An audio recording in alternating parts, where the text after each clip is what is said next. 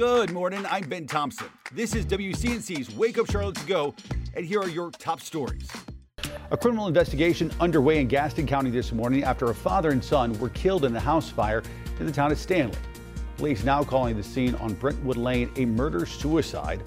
On Saturday, authorities found the remains of 48 year old Russell Blakney, who they believe started the fire. The body of Blakney's 11 year old son was also found. Officers were able to rescue Blakney's daughter from the home. She was taken to the hospital but is expected to be okay. New this morning, six people are recovering after a crash in Cleveland County.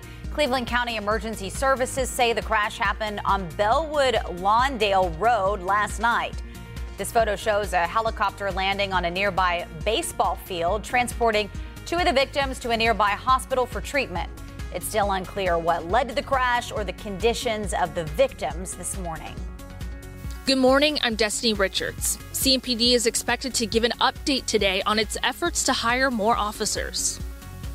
82 new recruits are in the latest class, according to CMPD, the largest in the department's history. They're hoping to get the department staffed up to combat a rise in 911 calls, property crime, and shootings.